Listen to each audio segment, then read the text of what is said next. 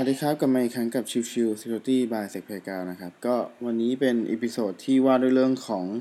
การซื้ออุปกรณ์ทางด้าน Cyber Security นะครับ คือก่อนหน้านี้เนี่ยผมได้มีการพูดคุยกับน้องหลายๆคนที่ได้ไปทำงานใน Enterprise องค์กรหลาย ๆ ที่นะครับ ไม่ว่าจะเป็น Banking หรือจะเป็น financial หรืออะไรก็แล้วแต่นะครับ ทีนี้ประเด็นคือสิ่งสำคัญคือเขาก็ได้ไปอยู่ในหน่วยงานที่จำเป็นจะต้องจัดซื้อจัดจ้าง หรือจะซื้ออุปกรณ์ทางด้านเรื่องของ cyber security ประเด็นสำคัญคือเรื่องของอุปกรณ์เหล่านี้เนี่ยมันจะมี list feature ต่างๆ ว่าเฮ้ย feature เนี่ยตัวของอุปกรณ์ทำอะไรได้บ้างนู่นนี่นั่นนะครับ ซึ่ง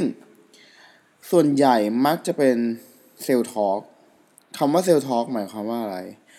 คำว่าเซลล์ท็อกหมายความว่ามันได้แค่เป็นการลิสต์แต่ถามว่าทำได้จริงไหมหรือ efficient คือมีประสิทธิภาพขนาดไหน อันนี้อีกเรื่องหนึ่งสำคัญอีกอย่างหนึ่งคือเรื่องของคนที่เป็น pre-sale ที่จะไป present ถามว่า pre-sale คนนั้นเนี่ยมีความรู้เกี่ยวกับอุปกรณ์ขนาดไหน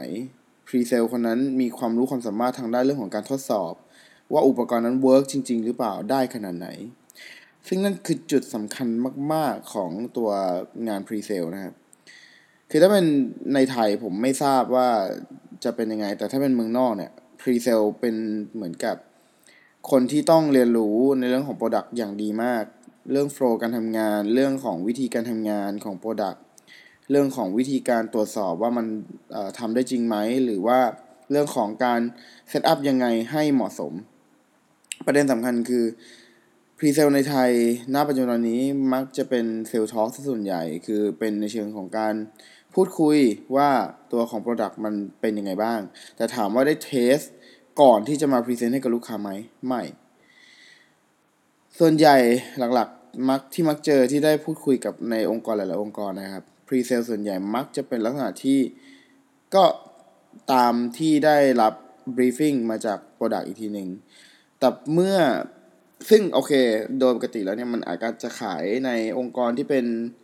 องค์กรที่ไม่เขี้ยวมาก หรือเป็นองค์กรที่แบบว่าไม่ได้มีทีม security แบบชัดเจนไม่ได้เป็นแบบ specialist มาเลยครับ ดังนั้นเนี่ย องค์กรที่เป็นเหล่านั้นเนี่ยเขาก็มักจะเชื่อตามเซลล์หรือ pre sale นะครับ ก็คือเอาตัวของ list feature ต่างๆ มา list แล้วก็มาตรวจสอบว่า โอเค มี feature นั้นไหมมี feature นี้ไหมเช็คเช็คเช็คเช็คแล้วก็ผ่านจบ แต่กับการพอเป็น องค์กรที่มี specialist team มี cyber security specialist team เนี่ย ก็จะเป็นลักษณะที่ตรวจสอบ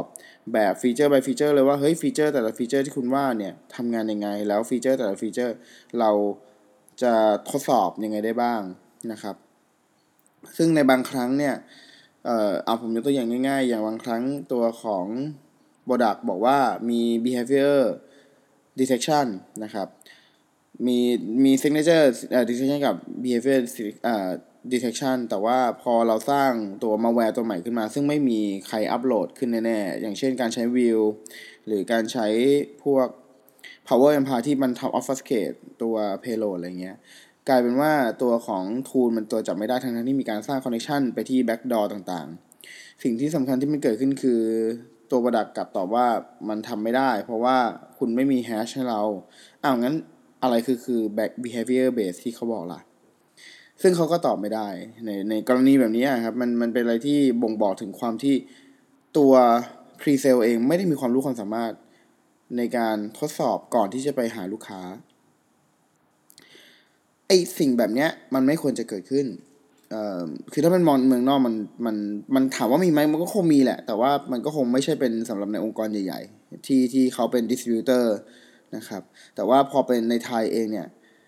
ภาระในการทดสอบมันถูกโยนมาให้กับทาง เจ้าหน้าที่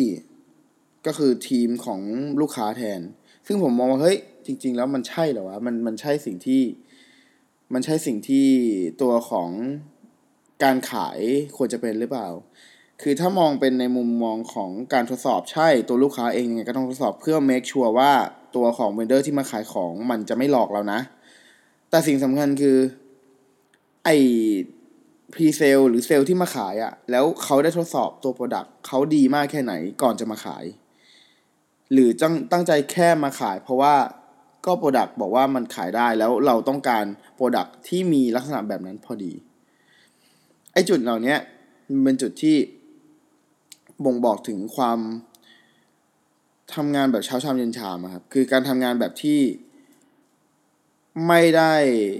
ใส่ใจกับตัวงานที่เราทำแต่เน้นทำงานตามเงินเดือน เน้นทำงานแบบเดลี่รูทีนไปเรื่อยๆ ซึ่งผมมองว่าอันนี้จุดนี้เป็นจุดที่ มันก็คงทำได้แหละ คือคือคนที่แบบว่าไม่อยากจะทำงานในส่วนนี้แต่ถูกแอสไซน์มาทำมันก็อาจจะเป็นแบบนั้นทำให้พอเป็นมองในระยะ ยาวเขาก็จะทำงานตามเงินเดือนไปอย่างเงี้ยไปเรื่อยๆจนกระทั่งโอเค อาจจะได้โปรโมทไปเป็น ระดับตำแหน่งอื่น เพราะว่าเนื่องด้วยการที่ขายของได้เยอะ หรืออะไรก็แล้วแต่ แต่สำคัญคือเนี่ยแหละครับอย่างที่บอกภาระจะถูกตกมาที่ตัวของลูกค้าเองว่าต้องตรวจสอบ ผมเคยพูดในเอพิโซดก่อนหน้านี้ไปแล้วว่า ตัวของ Cyber Security Product ใด ๆ ย้ำว่าใด ๆ ไม่ใช่สิ่งที่ plug and play ไม่ใช่ว่า จะเอามาใช้งานได้เลยทันที มันจะเป็นต้องจูนนิ่งอย่างเหมาะสม มันจะเป็นต้องจูนนิ่งให้เหมาะสมกับองค์กรนั้นๆ ไม่ว่าจะเป็นเรื่องของการ detect หรือการ protection เองก็ตามสำคัญคือตัวของผู้ใช้งานจำเป็นจะต้องเข้าใจในตัว product นั้นๆ แต่ถ้า pre-sale เป็นแบบนี้ หรือการ support เป็นแบบนี้ ตัวของผู้ใช้งาน จะใช้ความเอ่อจะใช้งานอย่างเต็มประสิทธิภาพได้ยังไง ผมก็อยากรู้เหมือนกันนะครับ ดังนั้นก็ฝากไว้หากตัวขององค์กรใดที่ต้องการจะซื้อโปรดักต์แนะนำให้ตรวจสอบเรื่องของการใช้งานให้ดี แล้วก็เน้นย้ำในเรื่องของการอัปเดตความรู้ด้วยตัวเอง เพื่อที่จะให้ไม่โดนดิสติบิวเตอร์เจ้าไหนมา หลอกขายของ หรือเป็นลักษณะของการพลาดในเรื่องของการปรับจูนนิ่งให้อย่างเหมาะสมมากขึ้น อีกทีหนึ่งละกัน โอเค วันนี้ก็เท่านี้สำหรับวันนี้ลากันไปก่อนนะครับ สวัสดีครับ